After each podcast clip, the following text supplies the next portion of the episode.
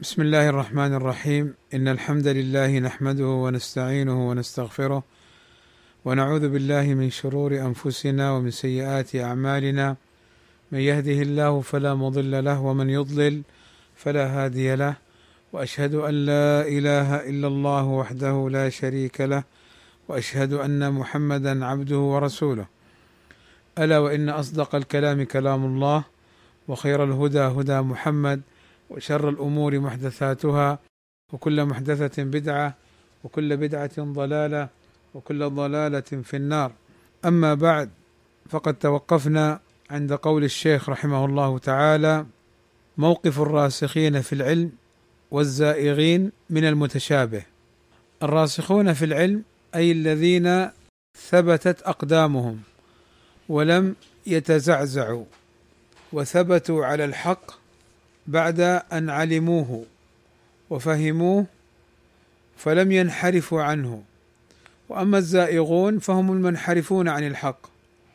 وهذا الموقف قد بينه الله عز وجل في كتابه العظيم كما مر معنا عند قوله تعالى هو الذي أنزل عليك الكتاب منه آيات محكمات هن أم الكتاب. وأخر متشابهات. فأما الذين في قلوبهم زيغ هذا الموقف الأول. المنحرفون الذين في قلبهم زيغ أي انحراف وبدع وهوى وضلال. فأما الذين في قلوبهم زيغ فيتبعون ما تشابه منه. ابتغاء الفتنة وابتغاء تأويله. لأجل الفتنة والانحراف عن الحق ولأجل أن يحملوا معاني كتاب الله على بدعهم وضلالاتهم وكتاب الله منها براء. وأما موقف الراسخين في العلم فقد ذكره الله عز وجل بقوله وما يعلم تأويله إلا الله والراسخون في العلم يقولون آمنا به كل من عند ربنا وما يذكر إلا أولو الألباب يقول الشيخ رحمه الله إن موقف الراسخين في العلم من المتشابه وموقف الزائغين منه بينه الله تعالى فقال في الزائغين فأما الذين في قلوبهم زيغ فيتبعون ما تشابه منه ابتغاء الفتنة وابتغاء تأويله. ولاحظ أن الله عز وجل قال فأما الذين في قلوبهم أي استقر الزيغ والانحراف في قلوبهم. كما نعلم ما جاء في الحديث أن في الجسد مضغة إذا صلح صلح الجسد كله وإذا فسدت فسد الجسد كله. ألا وهي القلب. فهؤلاء المنحرفون عن الحق في قلوبهم دغل في قلوبهم دخل في قلوبهم انحراف عن الحق. لذا يحملون الآيات المتشابهة على أهوائهم. أما الراسخون في العلم قال الشيخ وقال في الراسخين في العلم والراسخون في العلم يقولون آمنا به كل من عند ربنا. فالزائغون يتخذون من هذه الآيات المتشابهات وسيلة للطعن في كتاب الله وفتنة الناس عنه وتأويله لغير ما أراد الله تعالى به فيضلون ويضلون. يعني كما مر معنا أن المتشابه يعني من أنواعه وهو المراد في هذه الآية أنه يعني ما يظهر معناه في غيره ويخفى معناه من حيث الآية ولكن يفهم من الآية الأخرى.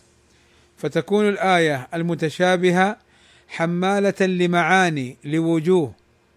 هذه الوجوه وهذه المعاني بعضها ليست مرادة شرعا بل في الشرع ما يبين بطلانها. فأهل البدع يأتون لهذه الآيات المجملة المتشابهة فيحملونها على أهوائهم. فيضلون هم أنفسهم لأنهم لم يتبعوا الحق ويضلون غيرهم. ممن يخدعونهم بأهوائهم وانحرافهم عن الحق. ولذلك ينبغي للمسلم ولطالب العلم ينبغي للمسلم عموما ولطالب العلم خصوصا أن يتبع الدليل أن يتبع الحق وأن يكون الدليل هو قائدا له لا أن يكون هو يقود الدليل. فنحن نعلم الحق ونتبعه ولا نعلق الحق بأهوائنا وآرائنا. قال الشيخ وأما الراسخون في العلم فيؤمنون بأن ما جاء في كتاب الله تعالى فهو حق وليس فيه اختلاف ولا تناقض لأن الآية المتشابهة إذا حملناها على الآية المحكمة وعلى المعنى الصحيح فليس هناك اختلاف ولا تناقض. وأما إذا حملنا الآية المتشابهة على المعنى الباطل فقد جعلنا القرآن يأتي بالمعنى الباطل المتناقض. إذ هذا المعنى الباطل غير المراد في الآية المتشابهة ترده آيات أخر. فكيف يأتي النقيضان في الوحي؟ والله عز وجل بريء من هذه الفرية ومن هذا التناقض. لذلك الشيخ أشار إلى أن حمل الآية على المعنى المتشابه والاستدلال به على الباطل فيه رمي للقرآن بالاختلاف والتناقض. قال لأنه من عند الله أي القرآن. كل من عند الله المحكم والمتشابه. ولو كان من عند غير الله لوجدوا فيه اختلافا كثيرا. قال وما جاء مشتبها يعني الراسخون في العلم ما جاء من الآيات مشتبها ردوه إلى المحكم. هذه هي القاعدة. قاعدة المتشابه اولا الإيمان به وأنه كل من عند الله. وثانيا رد المتشابه إلى المحكم وأن يحمل المتشابه على الآيات المحكمة. قال ردوه إلى المحكم ليكون الجميع محكما. قال ويقولون في المثال الأول يقولون في المثال الأول إن لله تعالى يدين حقيقيتين على ما يليق بجلاله وعظمته لا تماثلان أيدي المخلوقين كما أن له ذاتا لا تماثل ذوات المخلوقين. لأن الله تعالى يقول ليس كمثله شيء وهو السميع البصير. فالراسخون في العلم يؤمنون بأن لله عز وجل يدين على الحقيقة يدين على الحقيقة تليقان بجلاله سبحانه وتعالى وأنها لا تماثل أيدي المخلوقين لأن الله ليس كمثله شيء فهم يثبتون اليدين. على ما يليق بجلاله وعظمته وينفون عنه مشابهة المخلوقين لأن الله قال ليس كمثله شيء ويقولون في المثال الثاني يعني من الآيات السابقة لما ذكر الله عز وجل الآيات التي فيها اليدين ونحو ذلك. يعني المثال الأول في قوله بل يداه مبسوطتان والمثال الثاني في قوله ما أصابك من حسنة فمن الله وما أصابك من سيئة فمن نفسك. وقوله وإن تصبهم حسنة يقولوا هذه من عند الله وإن تصبهم سيئة يقولوا هذه من عندك. قل كل من عند الله. فماذا يقول الراسخون في العلم؟ قال ويقولون في المثال الثاني إن الحسنة والسيئة كلتيهما بتقدير الله عز وجل لكن الحسنة سببها التفضل من الله تعالى على عباده. أما السيئة فسببها فعل العبد كما قال تعالى وما أصابكم من مصيبة فبما كسبت أيديكم ويعفو عن كثير. فإضافة السيئة إلى العبد من إضافة الشيء إلى سببه. لا من إضافته إلى مقدره. وأما إضافة الحسنة والسيئة إلى الله تعالى فمن باب إضافة الشيء إلى مقدره. وبهذا يزول ما يوهم الاختلاف بين الآيتين لانفكاك الجهة. قوله لانفكاك الجهة هذه الطريقة من الطرق التي يستعملها المفسرون والعلماء الراسخون في إزالة التعارض بين الآيتين أن الآية الأولى جهتها ومعناها في كذا والآية الثانية جهتها ومعناها في كذا فليست الجهة واحدة.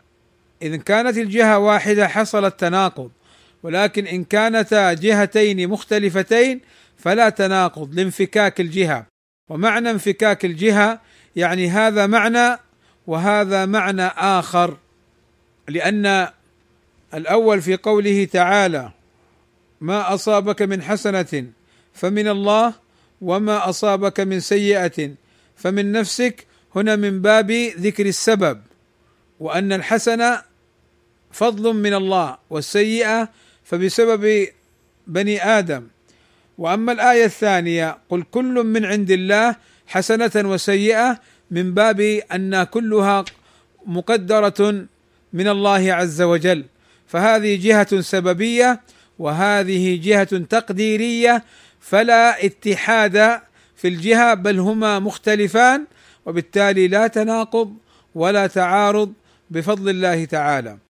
قال ويقولون في المثال الثالث وهو قوله تعالى فإن كنت في شك مما أنزلنا إليك فاسأل الذين يقرؤون الكتاب من قبلك.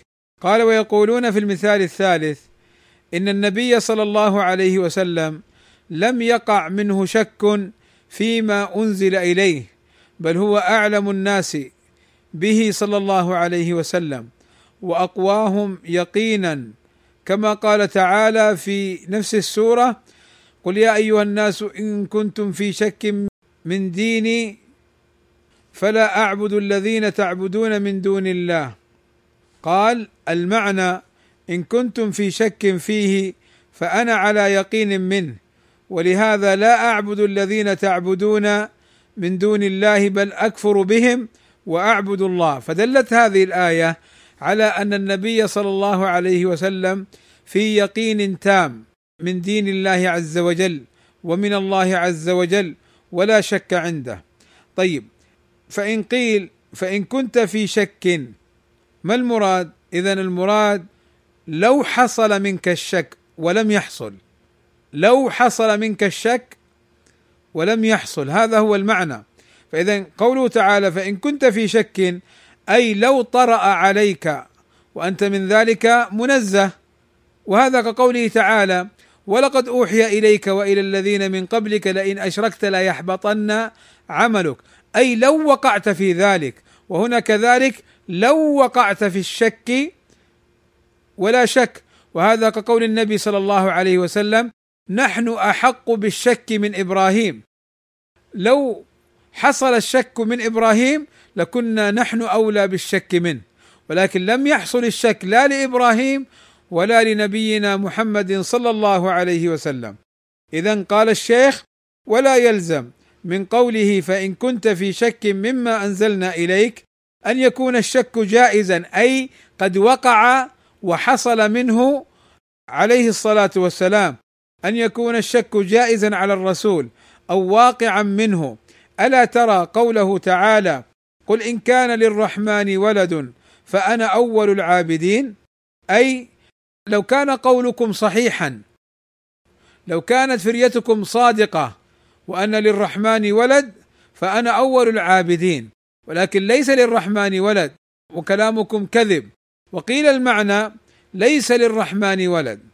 اذا هل يلزم منه أن يكون الولد جائزا على الله تعالى أو حاصلا؟ كلا. فهذا لم يكن حاصلا ولا جائزا على الله تعالى. قال تعالى وما ينبغي للرحمن أن يتخذ ولدا إن كل من في السماوات والأرض إلا آتي الرحمن عبدا.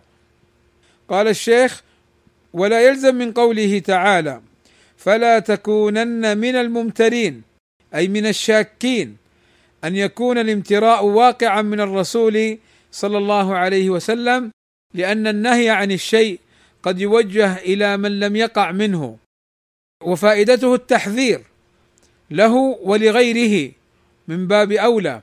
وفائدته التنبيه والدلالة على خطورة الأمر. قال ألا ترى قوله تعالى ولا يصدنك عن آيات الله بعد إذ أنزلت إليك وادع إلى ربك ولا تكونن من المشركين ومن المعلوم أنهم لم يصدوا النبي صلى الله عليه وسلم عن آيات الله وأن النبي صلى الله عليه وسلم لم يقع منه شرك. والغرض من توجيه النهي إلى من لا يقع منه التنديد بمن وقع منهم والتحذير من مناهجهم التنديد بمعنى آه، التنفير والتحقير والتنبيه لشأنهم والتحذير من مناهجهم. قال وبهذا يزول الاشتباه وظن ما لا يليق بالرسول صلى الله عليه وسلم. هكذا موقف الراسخين في العلم. أما المتعالمون وأما الجاهلون وأما المنحرفون فإذا أتت عليهم مثل هذه الآيات فإنهم لا يعرفون المعنى وتشتبه عليهم الآيات فيتكلمون بكلام غير لائق مع النبي صلى الله عليه وسلم أو مع الله أو مع كلامه سبحانه وتعالى. اذا موقف الراسخين الإيمان بأنه كل من عند الله ورد المتشابه إلى المحكم. بمعنى رد رد بمعنى حمله وإرجاعه حمله وإرجاعه إلى المحكم. وهذا من فضل الله عز وجل علينا أن الآيات المتشابهات هناك آيات محكمات تحمل عليها. قال الشيخ أنواع التشابه في القرآن. الشيخ رحمه الله تعالى ذكر أنواع المحكم والمتشابه وهي ثلاثة كما مرت معنا. ثم النوع الثاني التشابه الذي قد يخفى معناه له أنواع وهما نوعان. فهنا هذا المراد بالمتشابه. قال الشيخ أنواع التشابه في القرآن. التشابه الواقع في القرآن نوعان. أحدهما حقيقي وهو ما لا يمكن أن يعلمه البشر كحقائق صفات الله عز وجل. فإننا وإن كنا نعلم معاني هذه الصفات لكننا لا ندرك حقائقها وكيفيتها. لقوله تعالى ولا يحيطون به علما. وقوله تعالى لا تدركه الأبصار وهو يدرك الأبصار وهو اللطيف الخبير. ولهذا لما سئل الإمام مالك رحمه الله تعالى عن قوله تعالى الرحمن على العرش استوى. كيف استوى؟ قال الاستواء غير مجهول أي معلوم في لغة العرب من العلو والارتفاع. قال الاستواء غير مجهول أي معلوم والكيف غير معقول. يعني كيف استوى؟ لا تدركه العقول. والإيمان به واجب أن الله استوى على الحقيقة بكيفية تليق به سبحانه وتعالى. والسؤال عنه بدعة. السؤال عن استواء الله كيف هو؟ وكيف حصل؟ بدعة. لأن الله لم يخبرنا. وكذا النبي صلى الله عليه وسلم لم يخبرنا وكذا الصحابة لم يسألوا النبي ولم يستفصلوا فوجب الإيمان والتسليم وحرم السؤال عن كيفية صفة الله من حيث هي كيف هي.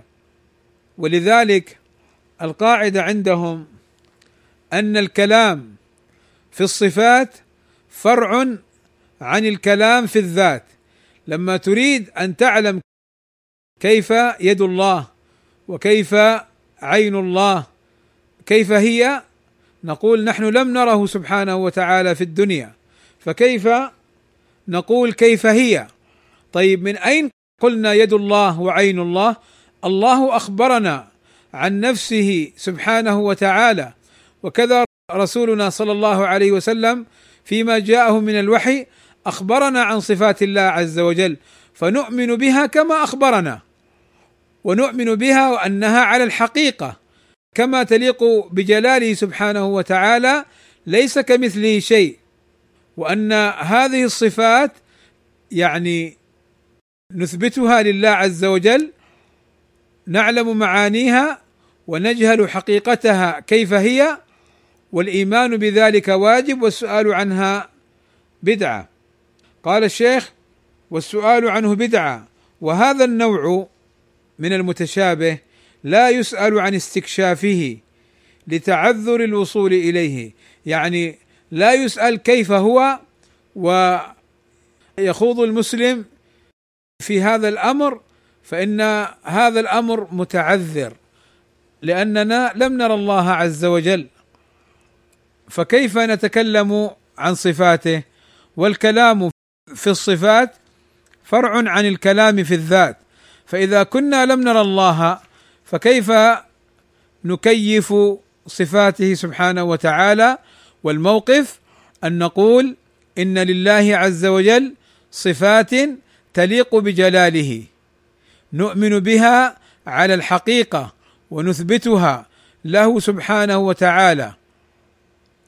وأما كيفيتها فهذا مما لم نعلمه وخفي علينا. ونسأل الله عز وجل أن نكون ممن يرى الله يوم القيامة من أهل الجنة. طيب يقول الشيخ النوع الثاني نسبي أي التشابه النسبي وهو ما يكون مشتبها على بعض الناس دون بعض فيكون معلوما للراسخين في العلم. دون غيرهم. وهذا النوع يسأل عن استكشافه وبيانه لإمكان الوصول إليه إذ لا يوجد في القرآن شيء لا يتبين معناه لأحد من الناس. قال الله تعالى عن القرآن هذا بيان للناس وهدى وموعظة للمتقين وقال ونزلنا عليك الكتاب تبيانا لكل شيء وقال فإذا قرأناه فاتبع قرآنه ثم إن علينا بيانه. وقال يا أيها الناس قد جاءكم برهان من ربكم وأنزلنا إليكم نورا مبينا.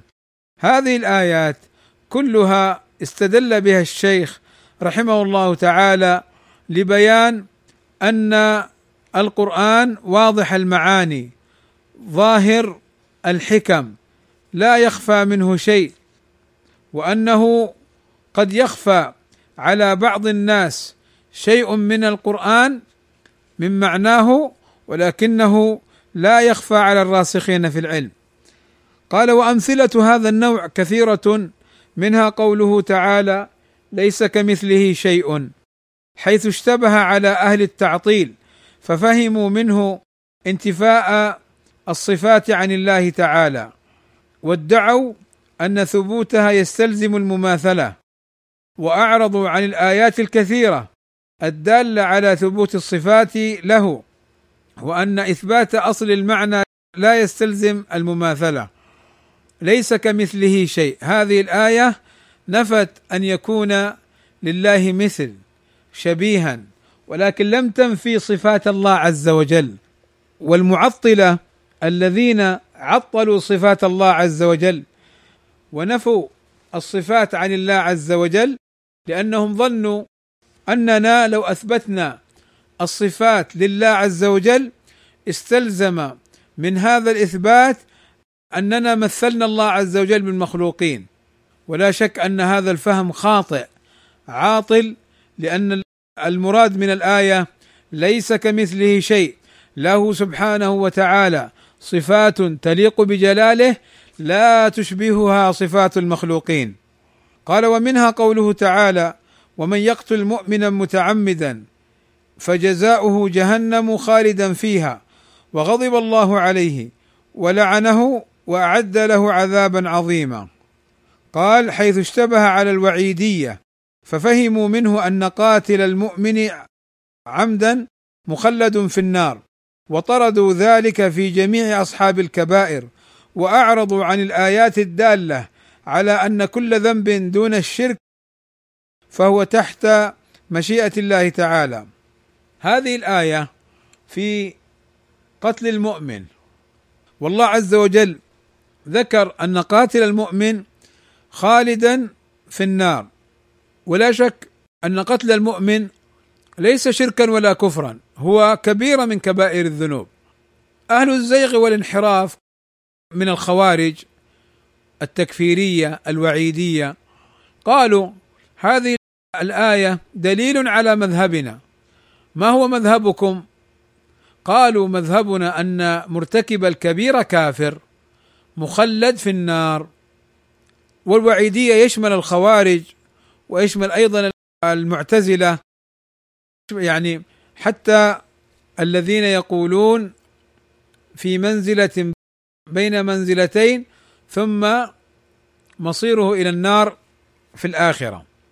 فنقول هذه الآية ليست حجة لكم لأن هذه الآية ليس المراد منها أن مرتكب الكبيره كافر وإنما المراد منها المراد منها بيان عظمة وخطورة قتل المؤمن.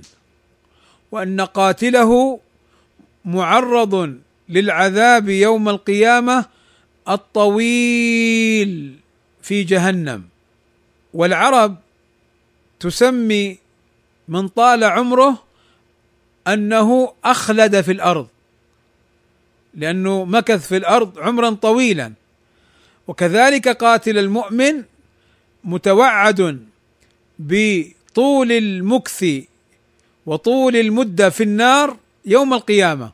وهنا يصح أن يقال فيه خالدا فيها يعني يعذب مدة طويلة. وليس المراد أنه كافر. طبعا هذا على معنى. وقيل في بعض المعاني أنه مستحلا لدمه. وقوله وطردوا ذلك أي أنهم يعني نزلوا هذا الحكم في جميع الكبائر فكفروا مرتكبي الكبيرة. ولا شك أن هذا مذهب باطل عاطل. ومذهب أهل الحق أن الذنوب دون الشرك والكفر تحت المشيئة. إن شاء الله عذبه ثم يخرج من النار. ما دام أن في قلبه ذرة إيمان وأدنى أدنى أدنى مثقال ذرة من إيمان فإنه يخرج من النار ولا يخلد فيها. وقد يغفر الله له ابتداء ويدخل الجنة. ومذهبهم أن النار هي للكافرين والمشركين والمنافقين نفاقا اعتقاديا.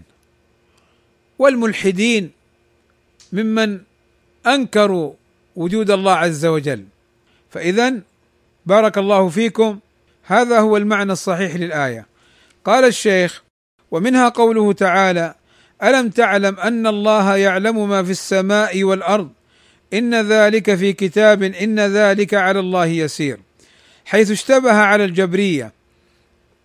الجبرية الذين يقولون إن العبد مجبور يعني يعمل من غير اختيار. إن العبد مجبور أن يعمل بغير اختياره. العبد يعمل ما كتب له. فكل عمل يعمله العبد فهو مجبور عليه أي بغير اختياره. اذا كيف يعاقب مثل هذا؟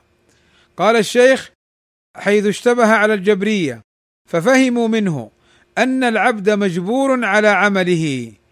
وادعوا أنه ليس له إرادة أي ولا اختيار. ولا قدرة عليه وأعرضوا عن الآيات الدالة على أن للعبد إرادة وقدرة وأن فعل العبد نوعان اختياري وغير اختياري. والراسخون في العلم أصحاب العقول يعرفون كيف يخرجون هذه الآيات المتشابهة إلى معنى يتلاءم مع الآيات الأخرى فيبقى القرآن كله محكما لا اشتباه فيه. ألم تعلم أن الله يعلم ما في السماء والأرض؟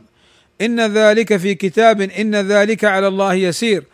أيضا الراسخون في العلم يقولون إن كتابة أعمال العباد بناء على علم الله السابق لا يلزم منها أي الكتابة أن العبد مجبور لأن الله علم ما سيعمله كل واحد منا من خير أو شر فأمر القلم أن يكتب بناء على علمه السابق. والدليل على ذلك الغلام الذي قتله الخضر. الغلام الذي قتله الخضر عليه السلام.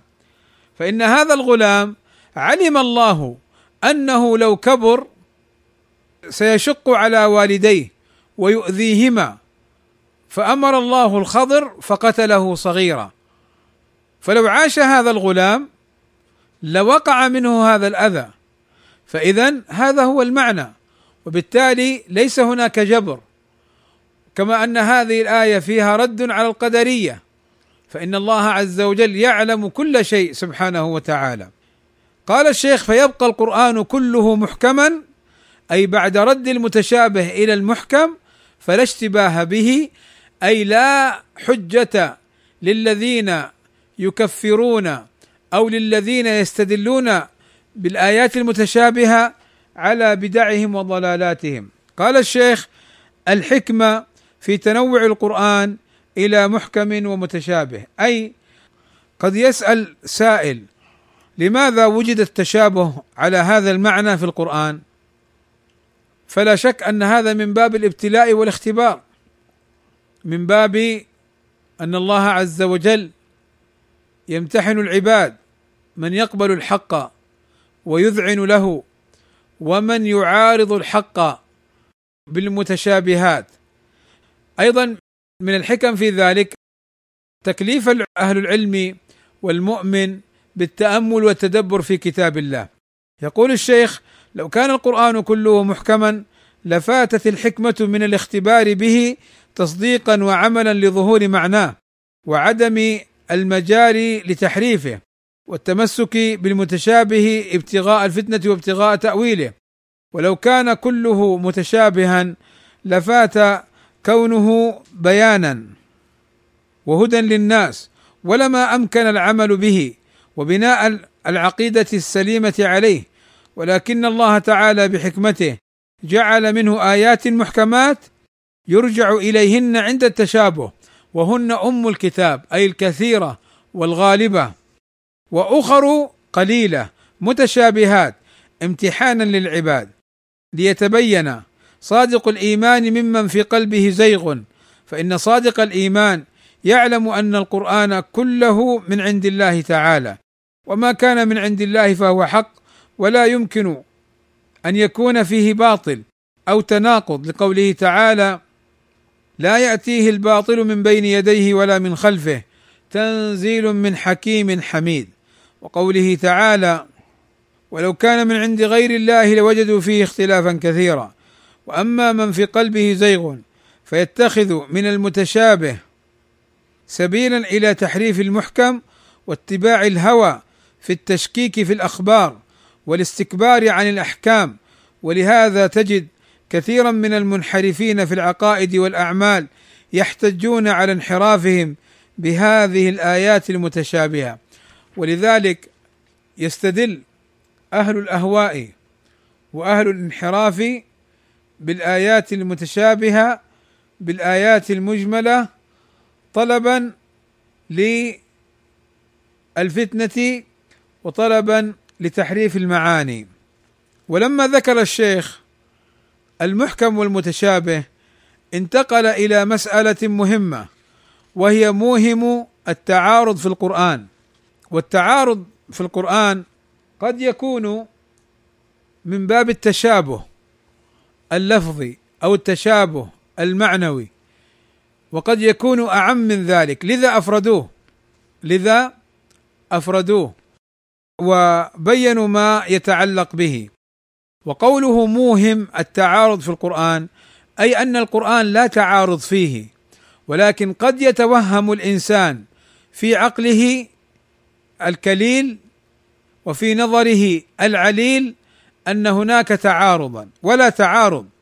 يقول الشيخ التعارض في القرآن أن تتقابل آيتان بحيث يمنع مدلول إحداهما مدلول الأخرى. مثل أن تكون إحداهما مثبتة لشيء والأخرى نافية له. ولا يمكن أن يقع التعارض بين آيتين مدلولهما خبري لأنه يلزم كون إحداهما كذبا وهو مستحيل في أخبار الله تعالى.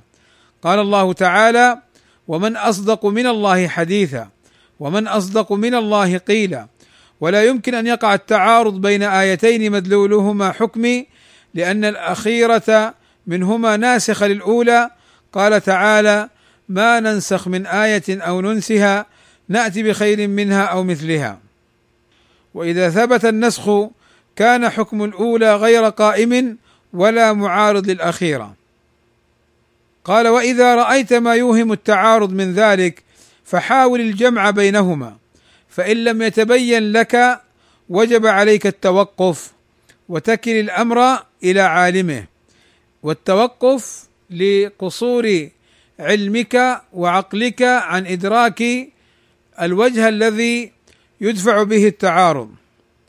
قال وقد ذكر العلماء رحمهم الله تعالى أمثلة كثيرة لما يوهم التعارض بينوا الجمع في ذلك. ومن أجمع ما رأيت في هذا الموضوع كتاب دفع إيهام الاضطراب عن آي الكتاب للشيخ محمد الأمين الشنقيطي رحمه الله تعالى وهو مطبوع في مجلد لطيف. ثم ذكر الأمثلة. اذا الشيخ ذكر لنا أن الآيات الخبرية التي يخبرنا الله عز وجل فيها إما عن الأمم السابقة وإما عن خلق السماوات والأرض وإما عن الجنة والنار وإما عن أي خبر لا يقع التعارض بينهما استحالة لأن تعارضهما يعني أن أحدهما كذب أحد الخبرين كذب. ولا شك أن هذا باطل من القول إذ أن هذا القرآن تنزيل من حكيم حميد لا يأتيه الباطل من بين يديه ولا من خلفه تنزيل من حكيم حميد. فاذا لا يقع التعارض بين الأخبار. ولا يقع التعارض بين الأحكام الشرعية فلو وقع في ظاهره فأمكن الجمع فذلك. وإن لم يمكن الجمع وعلمت الآية المتأخرة كأن تكون إحداهما مكية والأخرى مدنية أو أن تكون الآية مبينة آه، لنسخ الآية السابقة فحينها يكون النسخ ولا يحصل حينها تعارض بين الآيات لأن الأولى منسوخة والثانية ناسخة. وإذا كان من باب النسخ فلا تعارض لأن الأولى مدلولها قد يعني ترك. ثم ذكر الشيخ أمثلة على ذلك. قال في من أمثلة ذلك أي ما يوهم التعارض قوله تعالى في القرآن هدى للمتقين وقوله فيه شهر رمضان الذي أنزل فيه القرآن هدى للناس. فجعل هداية القرآن في الآية الأولى خاصة بالمتقين لأنه قال للمتقين هدى للمتقين. فخص الهداية بالمتقين.